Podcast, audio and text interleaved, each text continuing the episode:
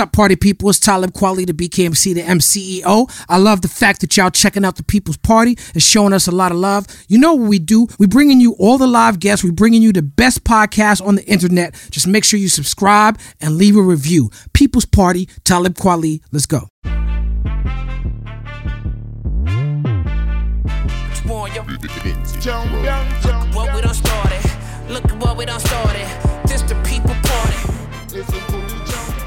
Party. People in the place to be is the BKMC Talib Kweli. This is another edition of People's Party. How y'all doing? As you see, I'm in another remote location. I have changed trap houses. I feel like I'm about to take a mugshot, but it's all good. We are doing what we got to do. Give it up to my lovely and talented co-host Jasmine Lee in the place to be. What's up, Jasmine? What's Jasmine? up? How We're twinning today. I know you trying to be like me with the glasses. You trying to be like me with the burgundy, so there we go. Shit. Well, we in tune. We in tune. It's good to see you, even digitally or social distancing or whatever. Today's episode, I'm very excited about. This gentleman is a friend of mine.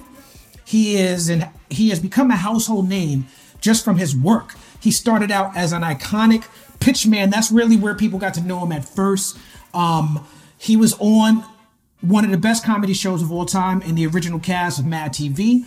He's a writer and an actor. He's been a part of some of the most iconic black television shows of all time. I'm talking about A Different World. I'm talking about Roc. I'm talking about The Sinbad Show, The Bernie Mac Show. Everybody hates Chris. Like, if you black, You've seen this motherfucker perform before. You understand what I'm saying? His IMDb is crazy. He was a straight up god, god body status on American Gods. He got a new project coming out that I'm very excited about. The Good Lord Bird. Me and this brother have made music together.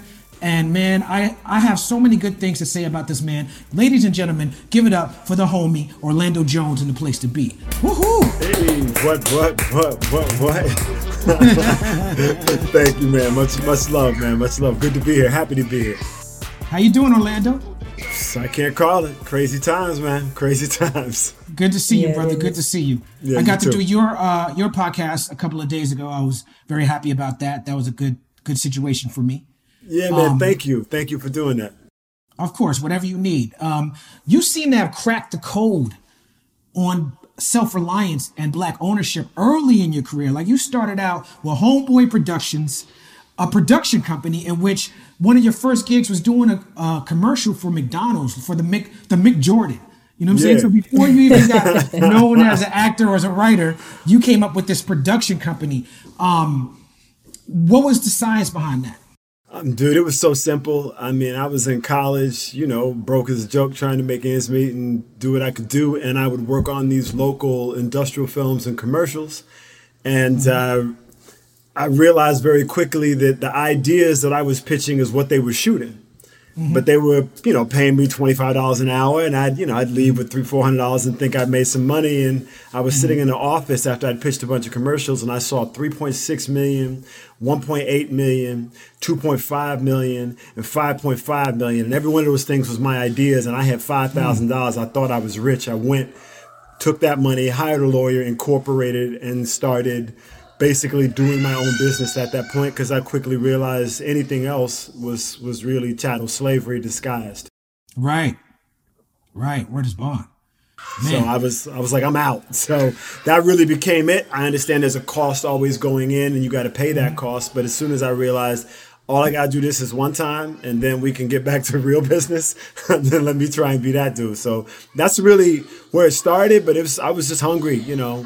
Black southern kid, didn't know nobody in Hollywood, didn't know the game, but I just thought I would learn business and that would help me, you know, push myself forward. Now you're from Alabama, right? born in Alabama. See, my father's a basketball coach, right? So, mm-hmm. Didn't he play for the Phillies too, though? yeah, yeah, yeah, See, yeah. I'm, a, I'm a baseball dude. Like that's very impressive to me. uh, so, oh, so sidebar. Professional mm-hmm. sports is the family business. Every mm-hmm. male on my dad's side of the family played professional sports. So Wow. when so when I said I wanted to be an actor, they called a family meeting to shut the situation down. So my uncle Lamar calls me. He says, "Need you to come over to the house. Me and Larry need to talk to you." I walk in the door, and he's talking as loud as he can. Uh, your daddy say, your, your daddy say you won't be an actor. That what that what your daddy say. Your daddy say, uh, you going to California.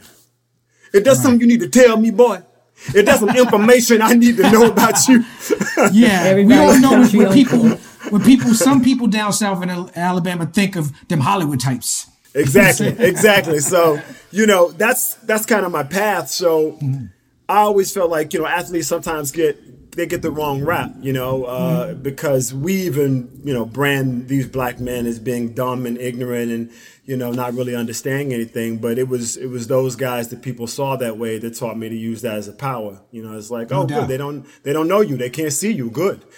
No doubt. No so um, I always saw it that way, and you know, and you know, I'm a product of those black men and those black women, and I've just tried to keep that 100 and pass that on to anybody I, I, I meet along the way. Uh, your mother forced you to see Star Wars when you're younger, right? Oh, let's get to it. I love Yeah, you thought Star Wars. we know, Talib. We know. You thought the name was whack, but you loved it in the end. And you also you wrote uh, Star Wars fan fiction. How do you feel about the Star Wars where the Star Wars universe is headed now? You know, I'm happy that they try trying, but disappointed that they still don't understand. Um, you know, it was it was troubling to me to watch the way they handled the female Jedi situation, and suddenly she's a nursemaid to the other characters. And hello, Raquel. My daughter Raquel is rolling in Hey, heavy Raquel. right now. Hey, Hello. Raquel. What Hey Raquel, beautiful? how you doing? Band-aids for me? Hmm. Oh, that's beautiful. Yes, Thank absolutely. You. Thank you. So as soon as I'm done, I'll, I'll knock it out. Will you go grab it from the bathroom so it's ready when I'm done? Oh, I love this. Grab it from the I thought you wanted the bandit. No, for this. Palm scratching out. Oh yes. Okay. All right. So Paloma's losing her mind. You were playing. Go grab the brave soldier, please. okay. It's in the bathroom underneath the cabinet, the same place Wow. where I used the band-aid for your foot. Okay. All right. All right, boo. Thank you. Oh, That my was beautiful. future life. Oh, Jasmine's Uh, pregnant right now. Oh my goodness! Listen, girl, I was braiding hair this morning. I fully understand. oh, you were braiding hair. Oh, my Oh, boyfriend needs to learn too. I'm a single dad, you know, with with two sisters, you know, my my nine year old Raquel and my three year old Paloma. That's that's my heart and my soul. That that's what that's what moves me forward. That's that's really for me. That's really what it's about. So and they're gorgeous. I mean, I don't I lucked up. I mean, I'm I'm so blessed. Um, and I forgot what you was asking me, so I apologize. Oh, we were talking about Star Oh, we were Wars. talking about You Star talking- Wars. You was talking about the female uh, yeah. character. So, so I mean, they set up a female Jedi. They set up like a G, right? And then the mm-hmm. next film, suddenly she's like trying to talk through what's happening with dudes. It was just very strange to see that mm-hmm. transition. Mm-hmm. I, I still think at the end of the day, if the author of the story is not of color that doesn't understand. If the producers if the voices who have final say do not understand the experience then casting mm-hmm. alone is not diversity. That's placating. So Yep. i respect that they've they've made the placating moves. I don't mm-hmm. respect that they haven't widened the voices and you can clearly see that because the point of view of the film is still the point of view of science fiction in the future through a white male perspective mm-hmm.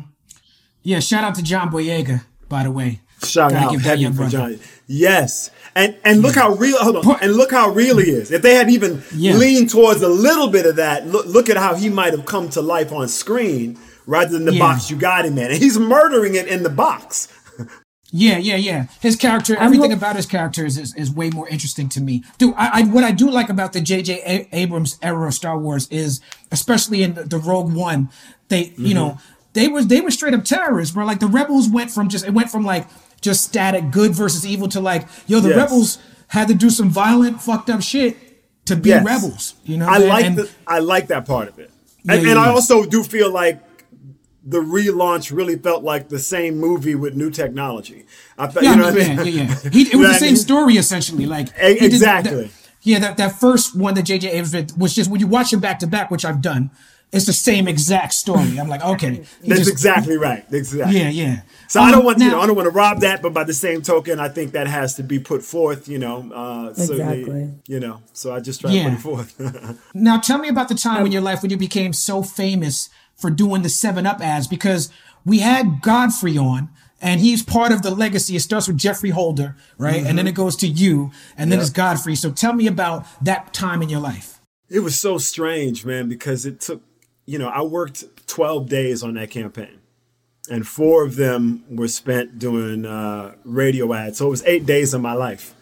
So it was really a bizarre sort of things. Like suddenly I was walking down the street Eight and days. people would just start yelling "Seven Up!" like out of nowhere. you know what I mean? and, you know, my, my first reaction was like, "What? What's popping?" Like I wasn't really sure. I'm like, "Oh, y'all talking to me?" So.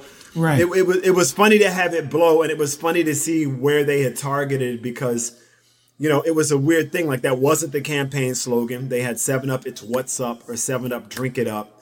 And the Mm-hmm. the guy who was the president of Seven Up at the time was this real Southern dude. And uh, Yeah, see, I'm, I'm from the I'm from the Uncola era. The- Oh yeah, the yeah, the un, the uncola. Yeah, Geoffrey. Geoffrey's a legend. Like you know, Yeah, yeah, yeah. You know, the costume guy for the Wiz. You know what I mean? Right. Like a fixture. I- in and I the- was in the Broadway. Wiz. You didn't What? know that? Yeah, I I Wait, mean, you not were in the that. Wiz? Yeah, when Lena Horne is singing, my grandfather Stanley Green plays uh, Uncle M, and when the scene at the when the baby is crying and the, the checkers fall over, that's my little Yeah. brother Jamal Green. And then when What? Lena Horne is singing, uh, the ba- they got the babies hanging up in the back. Yeah. I'm one of the babies. Oh my God, it's one of my favorite movies, Talib. What? Ra- What? I had to go going watch it over and point you out. Listen, That's amazing. dude, I got a real connection. To, I did it with Ashanti in New York uh, Yes. at City Center, uh, and uh, it was a beautiful, beautiful, you know, Sheena Arnold, and you know, it just, Right. you know, oh my goodness, what a I didn't, I didn't mean to derail your story with Anyway. a quick tidbit from my No, life. no, all good. nah, please, man. It's always been, at least for me, it was an opportunity to open things up. It was crazy. People were yelling at me all of a sudden. Um, and you get a clear sense of what the truth is, right? Commer- more people see commercials than see television shows. More people see television shows than see movies. At the Right. time, I didn't know that, right? I got like a crash course in it real, real quick. So it was it was crazy. Yeah, man. It ran for one year and uh, ended up winning a bunch of awards. And all I really did was go to John uh, and say, I think it should be, you know, seven up yours. And he was like, why? And I was like, because you're trying to reach young people, and I'm from a young person. It's all about rebel culture. I'm trying to define myself against the powers that be. So I don't understand how what's up and drink it up make no sense. It should be up yours. And I was laughing, and I was like, that's the way I want to do it. And he said, he was a southerner. So this is all I can tell you. My favorite part of this whole story. He said, you know, I go out there on the, uh, the golf course, my friend, and I tell them what these here ad executives say, and they look at me like I got four freaking heads. And I, I, I told them about that up yours thing, and they just laughed and laughed. And I think we're gonna go on that up yours thing, and that's pretty much how that happened. And you know, the rest was history. So I, I, I give it up for him for not recognizing it, bucking it, and believing in me. You know what I mean? No doubt. Talk to me about Mad TV. Uh, this show is super historic, one of the best sketch shows that have happened. Um, if you would say that uh, Live in Color was the blackest sketch show, and then uh, what is it? Kids in the Hall was the whitest sketch show. Where did you feel that Mad TV fell in that uh, spectrum? we were the wildest. We we were we were a wild crew. I got I got a lot of trouble. I got cussed out three times on Mad TV behind a sketch, and one of Only them got three? banned. Three heavy ones though. I got I did a sketch called Schindler's uh, Lost uh, about Terrible. my I can see why they parents. cursed you out. They were, you know, they shot it, and then they were like, no, no, no, and they pulled it. Uh, and and um, I got in trouble for doing uh, Cosby's Crib and uh, and making fun of how the media treated Bill Cosby, and that they said he wasn't black enough. Uh, So he finally responded to their criticisms by doing the most ghetto show he could possibly do, and then they called him a stereotype. So that was basically he loses his mind. So that was yeah. So I got in a little trouble for that because Bill wanted to make sure that I was making fun of the media and not him. Uh, and and then I pissed off Eddie Murphy when I had him as a waiter and. a in a Chinese restaurant, and he's waiting on Spike Lee, and Spike Lee's doing the Eddie Murphy story, but he's cast himself in the lead role. so I, I was excited because I was a Mad TV fan. I was excited because you know to be on that show after having read that magazine was a really big deal for me. But Right. we were just doing. I was trying to push the envelope because that's what Mad mm-hmm. Magazine was about. So Right. I just kept getting in trouble every time I did it. But I thought that was the whole point, and not to do it, it didn't even make sense to be on Mad TV. So, you know, after mm-hmm. two years of getting clubbed in the head every time I pushed the envelope, I was like, I- if what y'all want is cute, then please call somebody else. I, I didn't sign Right. up for that. So mm-hmm. that's why I left. I was the first cast member to leave. Um, Wow. Yeah, and you came back um, just to to celebrate the I think the 200th episode, but Yeah. yeah, you were out pretty early. Yeah. I was out at the end of I did two seasons and I also had a business dispute with them that was kind of on the low which was really they wanted I wrote in first season I was the only cast member that was a writer and an actor on the show. Oh, wow. And This is a recurring theme for you as a, I know. as a writer. well, right. Well, because what they want me to do always is they mm. want me to write for free. Like they were happy to mm. take all my material and use it and do all that. Yep. But in season two, they wanted the writer money back because they knew they could hire three writers for what they were paying me. So it was really Yeah, about yeah. the executive producers being like, he's making too much money. We're using his work, but he's somehow a threat to me. So because of that, mm-hmm. they were like, we want to keep your writing money. And I was like, right. Nah, I'm a Writers Nah. Guild member. Why are you asking me to go against my guild? You wouldn't ask one of these white dudes to go against the guild. I was like, you know Yeah. what? Right. I'm not trying to blow the spot up. Why don't I go my way? You go your way. And that's how come they couldn't come after me because they broke the, the bounds of my contract by not mm-hmm. paying me the money that they owed me. And the gift I got out of that was I could walk away.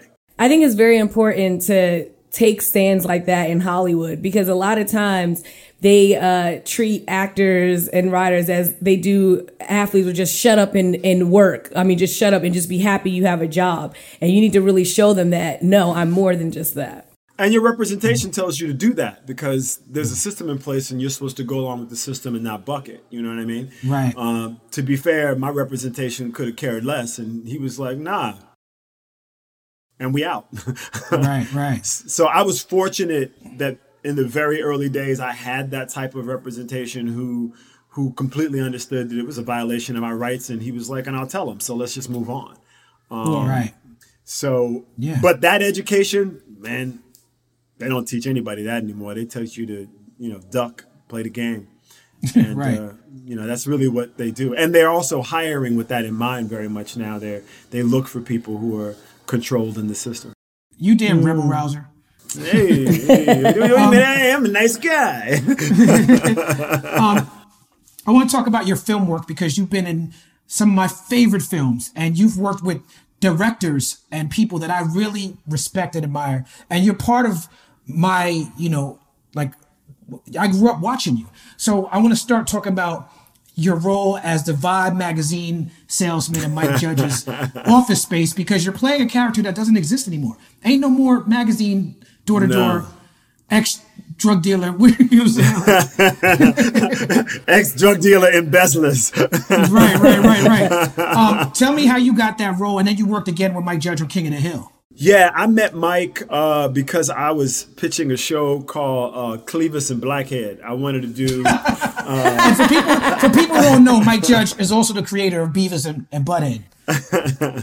and I pitched it to him because I had a whole backstory about those two characters uh, and their world. Because I was a hip hop head, you know, and, and it was New York hip hop. So the whole thing was about getting those mixtapes from, uh, you know, TJ Swan and Maxim 3, Funky 4 Plus One More, you know, and all of that madness that was New York hip hop. Oh, you know your shit. Back in the day. Yeah, no, I'm real with it. So, so I, I, you know, I was buying, you know, Enjoy 12 inches from I used to order them directly from Sugar Hill and Enjoy. Like that's how I DJed back in the day. So I took those characters and created that, and Judge and I became friendly. And he hit me up when he was doing Office Space and was like, "Yo, you should uh, check out this character and tell me what you think." And I read it, and I was like, "This is my niece. This is my little niece right here." Because she Right. sell, she hated selling cookies. So she wouldn't look you in the eye. She like, do you want some cookies from God Cookie and Macos? Right. I can get it better. and then it's just to make me laugh, like her attitude. And I was like, that's the character. I see It's- it. I that's his it in the hu- That's yeah. right. That's his hustle. Is that Yeah. he, he plays that game and he gets in the door and then it flips. How many magazines, you know, how many subscriptions of Vibe do you want, right? So, Right, right. right. and that was really it. And Mike, Mike was just cool. He was he la- he was like, "Yo, that's hilarious. Do whatever you want." And I was like, "I need one more thing. I need my face to be much, much blacker than my neck. I needed when you Yeah. look at this dude. I, I was okay, so I'm glad you brought that up because I've watched this movie many, many times, and I thought you just had been on vacation or something. Like I couldn't figure it out. I'm like, I know this nigga is not that dark, but in this movie he's extra crispy. I don't know what it is. because if you because look in my work as an actor one of the things i really focus on is not just um not just the character in a in a in a oh i'm playing this character way because pigment plays such a huge role in the black man's life and mm-hmm. and the paper bag test is a really real thing because of how mm-hmm. much that impacted education and so many other things so i know that if you're walking around as a door-to-door salesman doing that work for real and you got mm-hmm. on that long sleeve shirt, your hands and your face is black. But Yeah. your body is an entirely different color because you're not that dark, but you're out there in the sun every day, so it is what it is. And I wanted that to be a part of the character because that's a part of the humans who do that work. And to show up at the door looking all Hollywood fresh, you know what I mean? Makeup perfect, you know, lighting Wow. perfect. I'm like, that's not that black man. That's not his reality. He's not less than. He ain't gonna never see himself. And I was one of those kids that was running around in the sun like that. Like I used to get Right. crazy black. So I didn't know black people who didn't go through bunches of different shades through the summer and the winter because that's what you do in the South when it's 95 degrees outside. So I didn't, right, right. you know, I didn't know these Hollywood dudes that somehow were all the same complexion all the time. I was like, I don't even know how y'all. These are ma- magicians. Uh, I don't know what I don't even know what that was. So.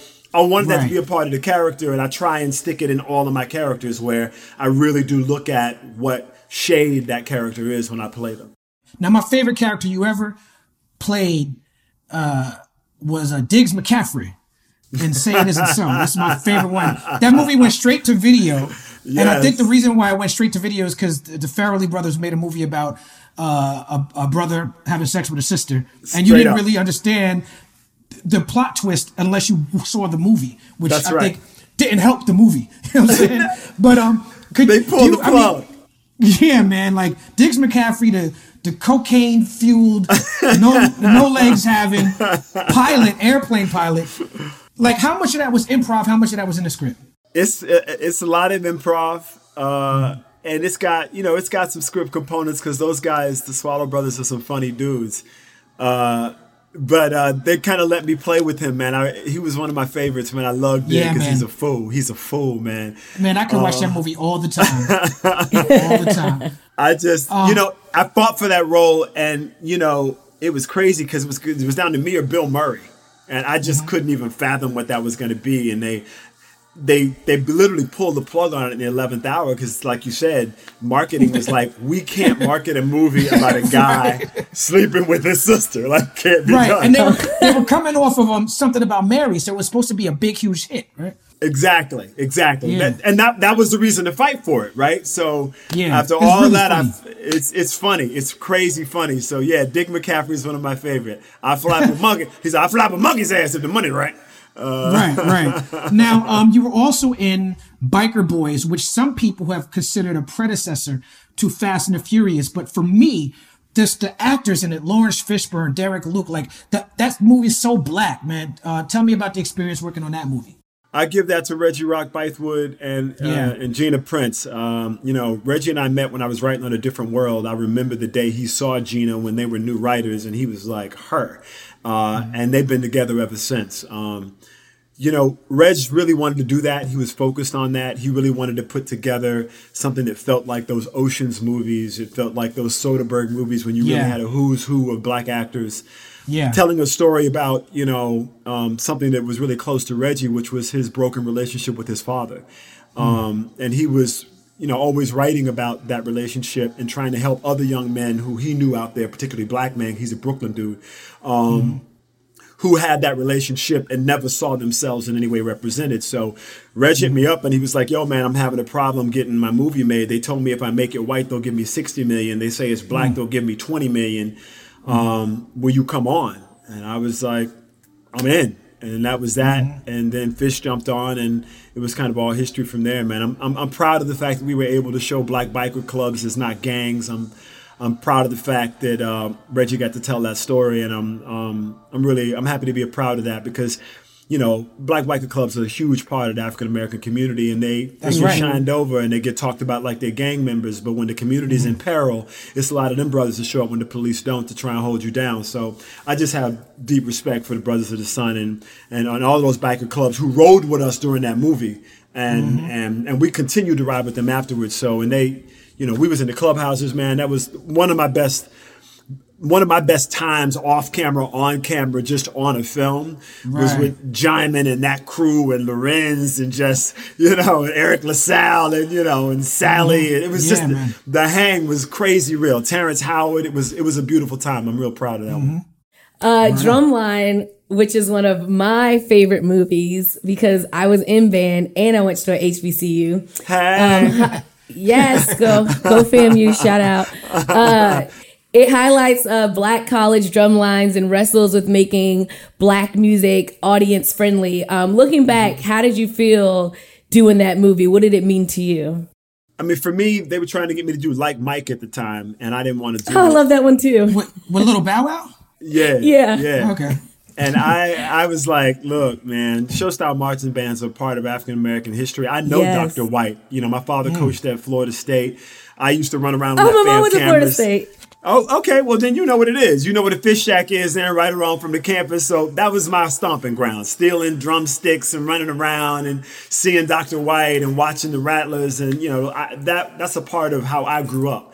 And for me, you know, being my father coached at South Carolina State, homecoming, you know, A&T, Hampton, the four corners of the universe, I grew up there. You know, that's where I'm from, right? And so I was like, a Magic Tennis Shoe movie, no disrespect, and an opportunity to put show style marching band, black universities, and what I know in a way that School Daze didn't do it on the map. Yes. It was just, it was, there was a no choice for me. And I just wanted to make Dr. Lee Miles Davis. I wanted him to be about his musicianship because so hmm. many, there ain't no 70s, there ain't no Commodores, there, there's none of that. There's no hmm. Isley Brothers unless they're mm-hmm. show style marching bands. So, mm-hmm. and, and those instructors who taught those students. So, as, as a black kid from the South and, and, and my friendship with Dallas Austin, and that was Dallas's life, except it was in high school. You know, that's Dallas, that's Dallas Austin's life, taken from Yeah. high school to college. That's so right. everything that was about that movie, everything that is Atlanta, and pulling that forward.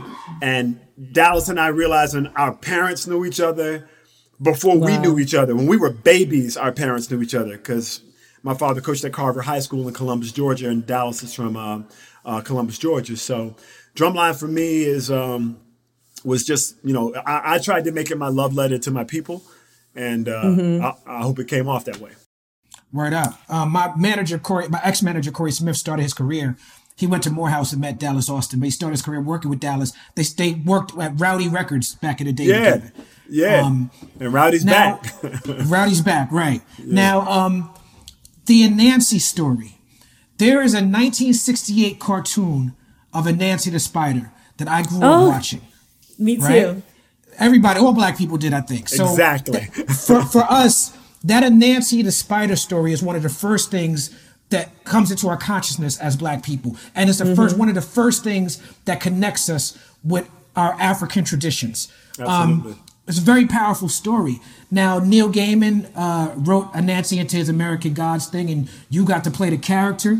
Um, your speech when you first showed up as Mr. Nancy, which is a uh, a version of this Nancy the Spider character, right? Your speech in American Gods went viral back when it came out, and I watched it just because I was a fan of Neil Gaiman, but I didn't know you were in it when I watched it. And so when you popped up on the screen, right, I was like, oh, okay, slave ship. Oh, there's Orlando. Okay, oh, this is interesting. Oh, this is int- oh, this is interesting. And then the things that you said. I was like, I had never seen nothing like that on TV before, bro. And I understand why it went viral. And then in the era of George Floyd, in the era of Breonna Taylor, in the era of Ahmaud Arbery, this speech that you did in this TV show as a Nancy the Spider, telling these black slaves, and telling them that they're gonna be called black, and that's what they call you, and that's the that's the nice name that they call you, right? Mm-hmm. This speech now resonates in this era of righteous anger, when the people rose up in the streets, and this anger got shit done. I've seen changes mm-hmm. in our community that voting for years has not gotten done. Removal of Confederate flags. The NFL saying, you know what, Black Lives do matter, and we apologize. Um, certain just a- just a lot. Those are just the Minneapolis City Council saying, you know what, maybe we should defund the police. Um, tell me about why you feel like that character resonated so much and why is it, why we had to wait so long to see a character like that. Because we're not victims and that's how we're seen. Uh, the, the, the narrative around us is consistently about a, a victim narrative a victim story so mm-hmm. how do you expect people to break through from the trappings of the cults that they're in if all you ever do is show them how they'll be rewarded if they stay in them victims mm-hmm. and so I, I just I wanted that character. I wanted to play that character like you. I grew up with that character. I was tweeting mm-hmm. Neil Gaiman like, "Hey, hey, holla at your boy," and and I was glad that it worked out. But for me, I've heard that said so many times, but I just was trying to figure out how do you say this to people who don't know what they're about to walk into, and what does mm. that what does that look like? And for me, more than anything, Anansi's not apologizing, and he's not mm. there to save you. He's simply there to tell you what it is and receive his worship. And the greatest worship right. is for you to kill yourself in his name.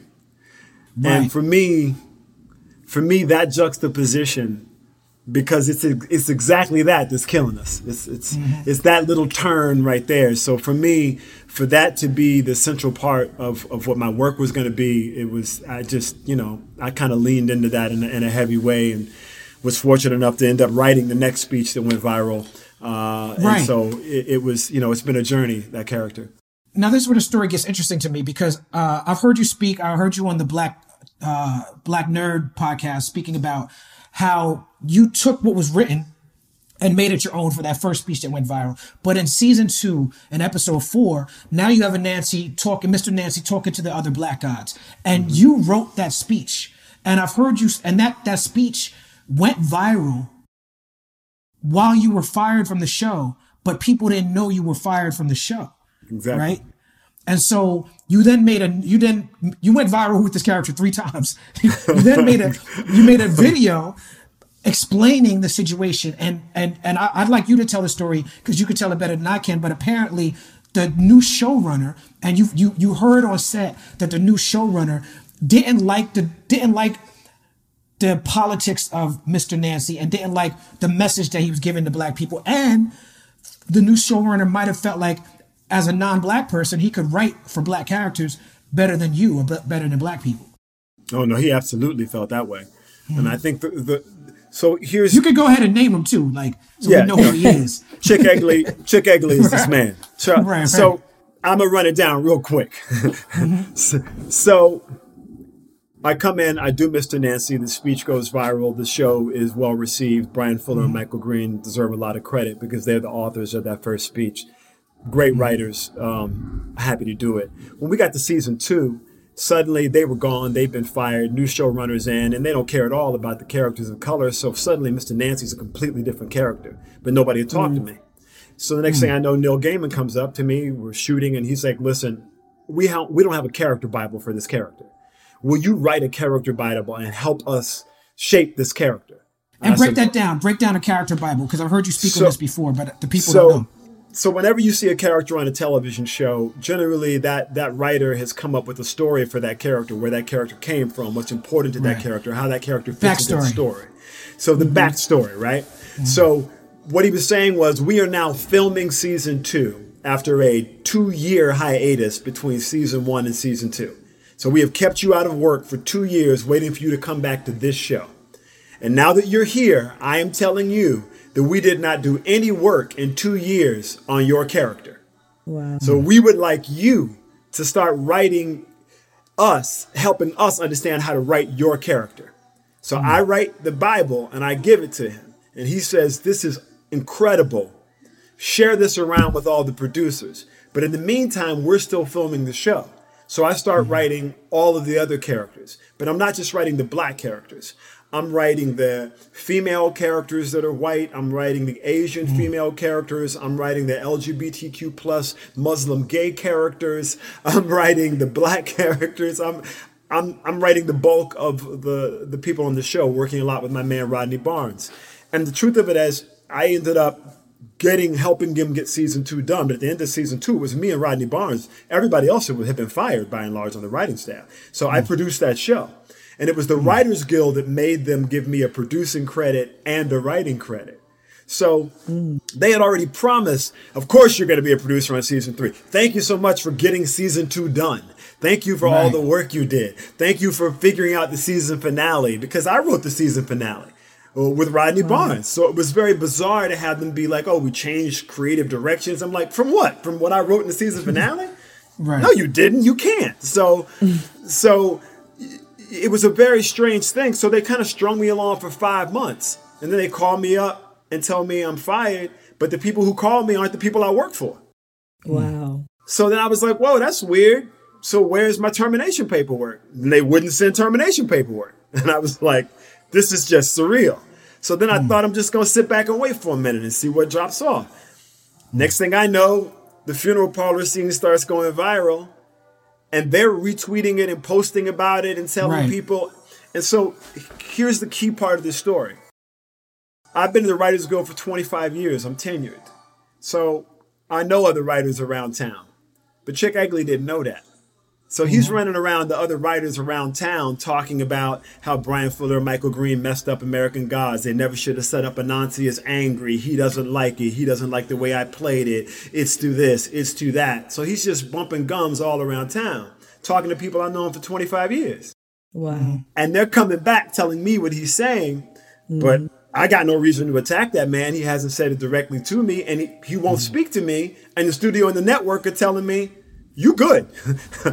you are writing Mr. Nancy. You will be a producer. Of course, we're not getting rid of you. We're good." So that's kind of how it went down until finally it was, you know, I got a phone call. So what I said in my video was what I had been told. He writes from a hmm. black male perspective.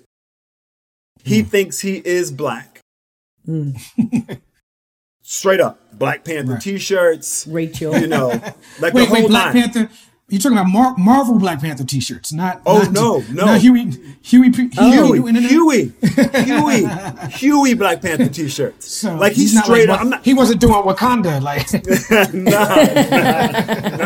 Nah, nah, nah. he- I can see him showing up in, in the writers' room. Like dude, Dude thinks he is the blackest dude in the game. Like hats, style, the way he carries himself. He's Right. from Boston. This is a Boston Right. white dude, right? and he's written And- on some pretty white shows.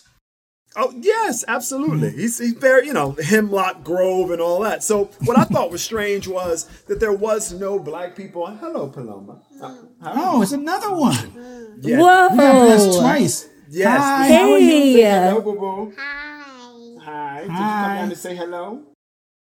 You did. All right, I'll be finished Oh, up in a few minutes. She's gorgeous. No. Oh, you definitely Yes, blessed with beautiful thank- children. Oh, listen. Daddy, my money fall out. Yes, I'm aware that your money fell out. Thank you for, for letting me know. I got it. So That's one of the, the greatest parts of doing it at home. I don't like doing it like this, but we get to see your family. That's great. yeah, listen, man. Those are those are the ones. but Aw. It was just crazy to watch that play itself out. But what was really crazy to me that there was a studio, a network, and a cast full of black people and people of color who were not willing to stand up and call this dude out for being a culture Yeah. vulture. Particularly on a show that was so multicultural, for suddenly him to be telling you this is how it's going to work and I'm going Right. to decide this. I'm like, we established these characters before you got here. Yeah. At least, at least be respectful enough for human beings to have a conversation with them and to allow them to be in the discourse. Whether you keep the character or not keep the character is not the point. But mm-hmm. it was coming in. Oh, you gonna tell me what black is, and he gonna tell all y'all what it is, and y'all just gonna go along with it? Like, Right. then, then let me do a pushback from this show altogether because there's simply no way this white dude from Boston could possibly write these two Muslim gay characters. He knows nothing about what it means to be disenfranchised, nor does he care. Mm-hmm. So that was really for me the whole of it all. You know, you try and behave in those situations above board, but I have two daughters that I have no intention on allowing to walk into that situation and be treated like mm-hmm. second class citizens. So, That's right. frankly, he chose the wrong one. And soon Right. as SAG launched their investigation, I was like, if they can do this to me, if they can fire you two weeks before the season starts, if they can sit up on your rights for four years and not allow you to work, there's only one word for that, and that's chattel slavery. That's what Curt Flood fought against for professional sports. That's why free agency exists. and free agency Mm-hmm. is is truly the creator of black millionaires and billionaires because without it, they would own each one of those players' rights and be able to tell them how they were going to pay them, when they were going to pay them, and when they could play and when they couldn't play. They could literally suppress their talent if they did not like them. And, f- and without free agency, that was happening. Now that show is owned by Fremantle, right? Yes, Freeman. And that's the same company that Gabrielle Union had the issue with. I think it's important to note that That's her exactly issues right. of having a, a toxic workplace was very similar to yours. Gabrielle Union said that. Um, uh, let's see, Tiffany Haddish has had had her issues. Uh, Nick Cannon come forth and had his issues. Michaela Coel, uh, British actress who does the show Chewing Gum, laid out at the 2018 Edinburgh Film Festivals her not only her allegations but her sexual abuse at the hands of hmm. these people in this company. And you got to keep in mind, man, these are the people who gave us The Apprentice. Yes. You got to keep in mind that they knew that there was a lot of dirt in 45's closet at that time. Yeah. They got the tapes, huh? They got the tapes. They got the tapes. They got They got the them Trump nigger tapes. They got Right. all the tapes, okay? Right. And obviously, I understand they would not wish to undermine the democracy by releasing them, but mm-hmm. They uh, should. it's safe to to be press Tom- said. But he was Yeah, protected, Tom Arnold though. said.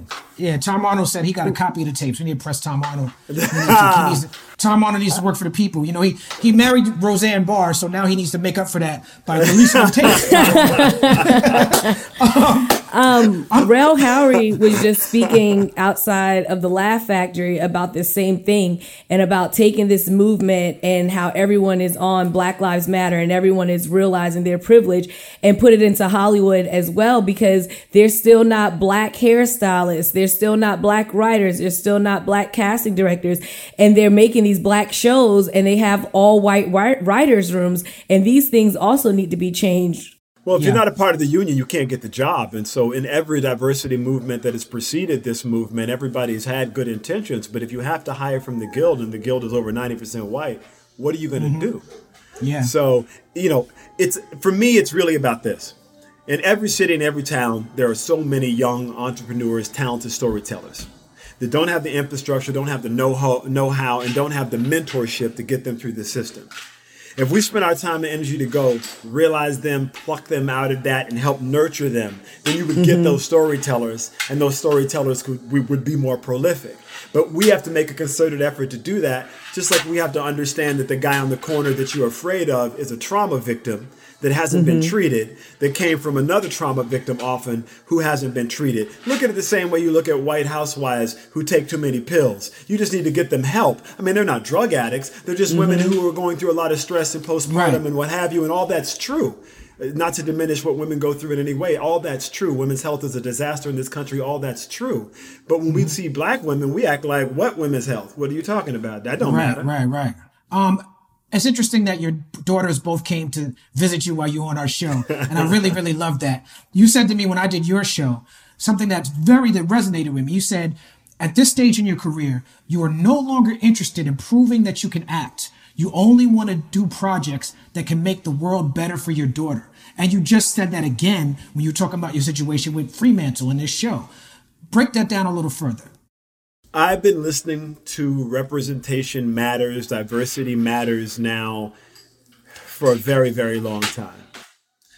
But my my battle is to connect my people, and my people are, are not just blackness isn't just what it is in North America.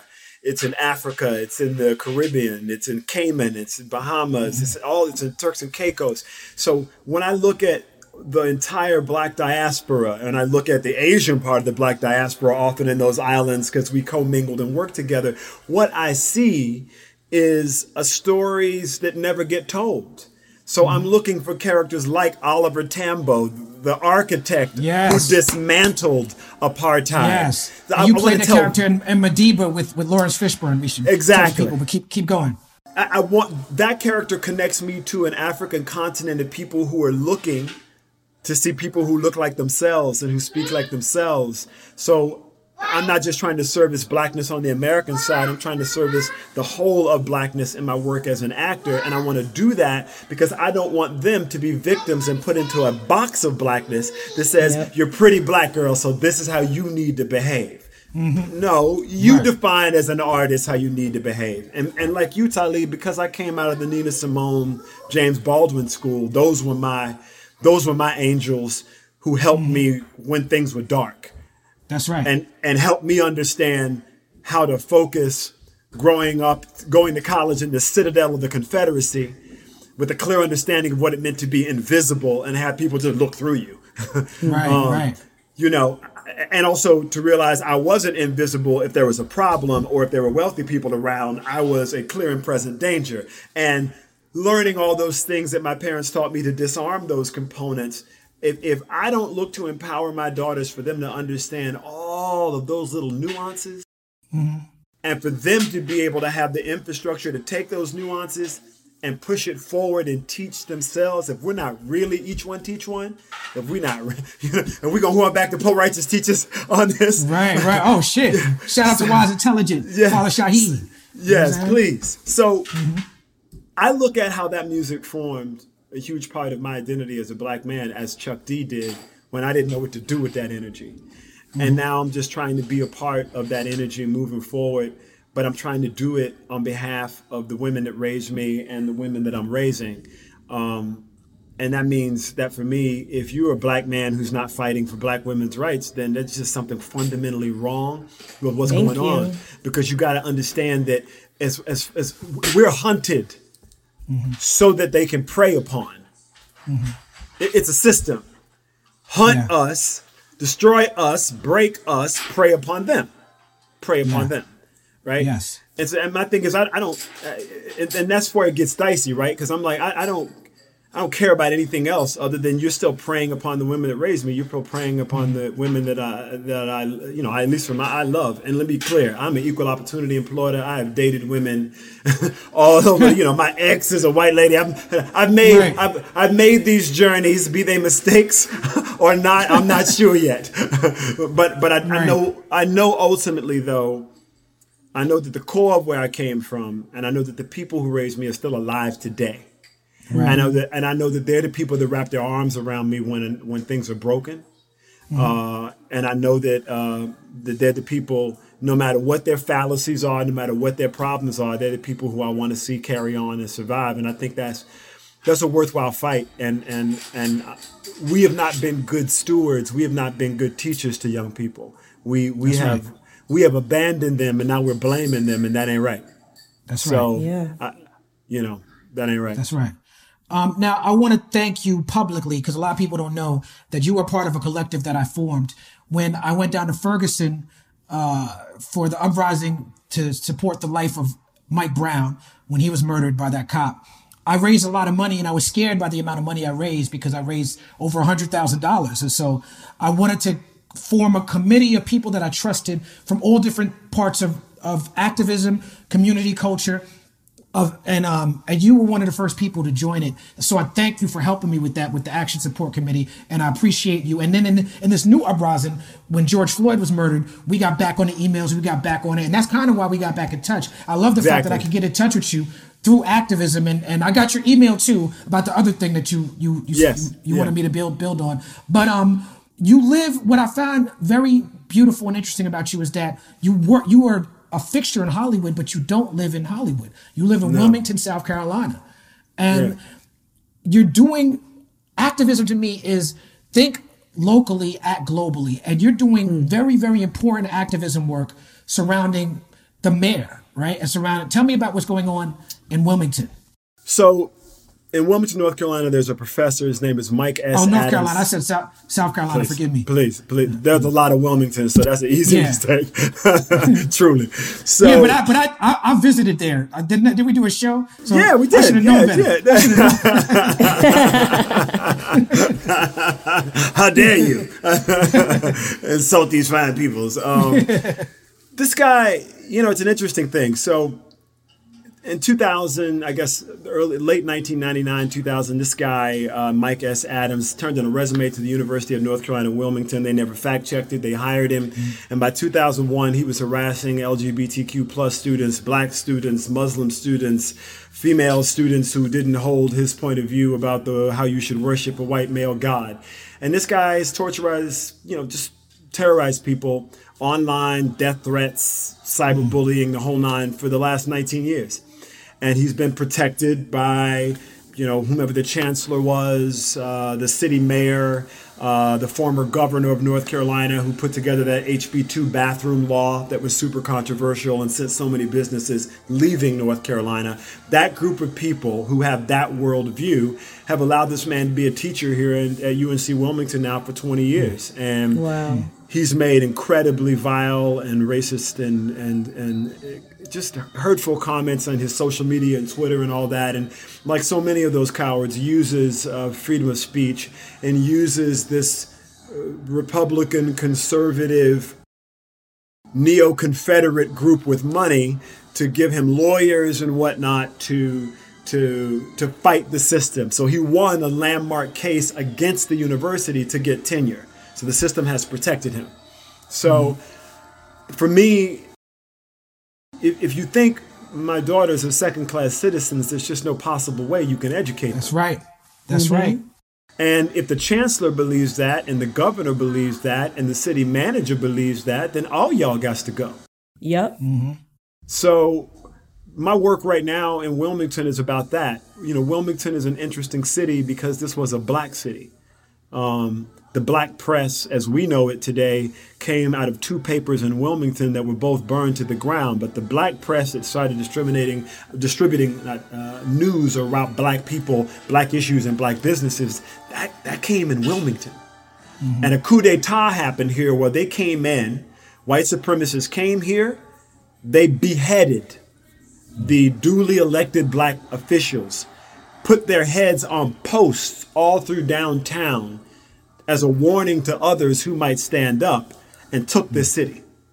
That is the history of Wilmington, North Carolina. They they did that before Tulsa. So I understand what the roots of it are. Uh, Right. I understand that those systems are still in place, and I need them to understand that uh, whomever previously was giving you a walk, I wish them the best, but there's just no way I can allow my children to be educated in an education system that has those types of individuals within it. My children don't need to be running around being scared while I pay money for a private school or public mm-hmm. education, either or my taxpayer dollars. They don't need to be afraid. You need to be afraid. That's right. Yep. Make racists scared again. That's right. Yes. Yeah. So I'm like, I know that other people are scared to stand up and they've got a lot of reasons to do that. And see, that's my black privilege right there. I'm privileged. I get the privilege to stand up. Amen. right. You you can't take the job from me, so I'm not asking people who are gonna lose their job to stand up. I understand, sister. I understand, brother. I get it. Okay, but me and people who are like me, who have privilege, who are not uh, a slave to the system like that, either you are or you aren't. Right. That's right. Yeah. Uh, you and Talib made music together, Reverse the Hate. Can you tell me a little bit about that project and how did you know that you wanted Talib to collab on that with you? Ha, that's easy. Look, Talib has always been one of the most prolific voices of of the black male experience. Um, and and his discussion of the black male experience has never been relegated in a way that it pushed you away on religious aspects or it pushed you it didn't push you away even if you were white. It was it's the poetry of it, but you know, Talib Kweli is a soul artist. So if you listen to his music and you listened to Get By, the the choirs, the his structure, the gospel is to move you. It's to move you. And mm-hmm. so when I thought about what I wanted a song to be, I was like, I need an artist that has moved me that way. That has that has taken me from a state of I'm not sure what I'm going to do, taken control of me and made me go into that state of action. And so I was like, that's what I want. That's the sound I want, and I know who can do that. So my first thing was I'm gonna call Talib to see, you know, see if he will jump on. You know, what I mean, Right. you know, maybe most, you know, maybe Black Thought. I mean, that was really and and there's a, a, a beautiful artist out of St. Louis, Manny Strings, um, who's a Yeah, she violinist, and uh, she came in and did the last verse and just you know, you know, she makes you cry uh, because she really talks about it from a black woman's perspective. And, and for me that that record was really just about trying to heal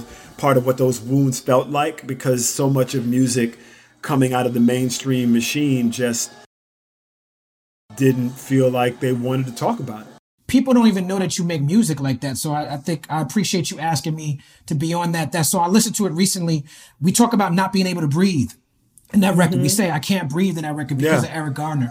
And Yeah. um, the the hook uh, samples or uh, samples Tupac talk about the president sending in troops because people Yeah. riding in the streets. That's right. Tupac. We was on it in 2014. Tupac was on it 20 years before us. You know. what I'm saying? exactly Yeah, man. which is why i was like are. look at this here we are 2020. Yeah. 2020 Yeah, here, here we are and look this is a moment they're all moments no matter how far we're moving forward incrementally in mm-hmm. these moments we are moving forward in them and for me the mere fact that suddenly there's a fear there's a fear the way people fear being called anti-semitic mm-hmm. now being Yeah. racist carries that oh no no no not me and it didn't Right. carry that before it used to be Right. oh he's racist and it was like Right. When people get more upset at being called racist than they do it. Hey, how you doing? yeah, people people get more upset at being accused of racism or hearing about racism than they do That's about actual racism. That's Um, right. yes, And that record spoke to that. Um, uh, earlier, I wanted. We only have a couple more questions, and I appreciate your time, brother. Um, when I was talking about your films, I forgot to mention when we talked about your work in Mad TV. You got famous in Mad TV because of impressions, but Yeah. part of the reason you got famous. But man, double take, man. You did an impression of Eddie Griffin, the whole movie. the whole movie Whose idea was that? man i could listen And it was brilliant too. I was like, look, I don't look like Eddie Griffin. Eddie Griffin doesn't look like me. That's but right. the whole premise of the movie is that if you do a double take, and once I got out of my own way, I was Mm-hmm. It's like, like- "Ah, that could work. It's, it's like Ralph Ellison Invisible Man stuff. It's like, Yes. you know, yeah, as a, as a janitor, I can't be seen as a black man, but I put on a suit and it's a different thing. Um, Very, Exactly. very interesting. Underrated Exactly. film. Another thing, I, I've heard you refer to yourself as the mayor of Comic Con. And when I mentioned uh, The Flash on your podcast, you got very excited. So tell me about your relationship with, with comic books and, um, and, and just being what I've heard you describe as a 14 year old fangirl. Look, man, I I am a 14 year old fangirl. I stand by that. I get excited because I came into this business as a fan. Right. And when I, first met you, you was writing a graphic novel that came out. That's right. That's Yeah. right. That's right. Tainted Love. I, I am a mm-hmm. fan. That that's just the truth of the matter. I feel like everybody in Hollywood is really fans. You saw it, you got inspired, and you were like, "Yo, I want to do that." Mm-hmm. And then you get a little fame on you, and things start going well in your life, and suddenly you got some swag, and you don't remember that part of what it was anymore. And I kind of never wanted to forget that because it feels like it pulls me away from where I mm-hmm. came from. I came from being a fan, so I have always tried to celebrate that. And being a fanboy, mm-hmm. you can't really do that. There's a a, a swag that needed to go with it. But being a fangirl, you ah! you, can go crazy. you have all the feelings, all the emotions, you know, and, and- and that's what Star Wars was for me. You know, I mean, when I when I finished that film, I was celebrating like that. I saw myself represented. I saw Billy Dee Williams. I was like, yo, I'm, Right. I'm in He the had a cape game right now. Yes, I'm like, what is going on? You know, I mean, more of him, Right. more of that, right? So Right, right, right. That's that's how it hit me as a young man. I just never wanted to let that go. And so as I got more famous in Hollywood and as Hollywood starts to do what it is and you're around yes men and sycophants and people telling you all this, I just was like, I want to step away from that and step back into where I came from. And No uh, doubt, no doubt. and and that's It's good background noise. We love it. She wants Yeah, to be a that- star. uh. She is a star. There's no doubt about that. That's She's right. made it clear. Um, but so that's that's for me where I got into fandom. And when I did Sleepy Hollow, I'd never had the digital tools to do any of that. I'd always the first time I went to Comic Con is because I was on Mad TV, and then Sergio Aragonés, who was one of my favorite artists, invited me to come down to Comic Con. And I, you know, we parked across the street. There wasn't nobody down there. Uh, Right. Comic Con was a different thing back then. it was a different thing back then. So that was my Yeah. introduction was like that into the real bowels of what it was. So when Sleepy Hollow happened and I could go online and, and interact with fans in real time and live tweet, it sort of really pulled me back into what that felt like years ago. And I just sort of gave over to that and was like, if I'm going to do this, then I want to be in fandom, but not as a mm-hmm. celebrity. I want to be in mm-hmm. fandom as a fan. And mm. so that was really kind of what I did on Sleepy Hollow was really talk about how I was entering fandom as a fan. And fortunately, I got accepted. And so I wasn't just talking about the show I was on. I started talking about all the stuff that I loved. And that's really what led me through fandom. And I, for lack of a better word, married people at Comic Con. I built a chapel and married people because You're the man. uh, and also I wanted to celebrate what it's about. And and here's what I love about Comic Con. In that environment, there's there's not been any race war bigotry craziness. The only violence has happened is somebody with a pen slipped and fell and stabbed somebody else with a pen. And most of the people that's the, too many pens.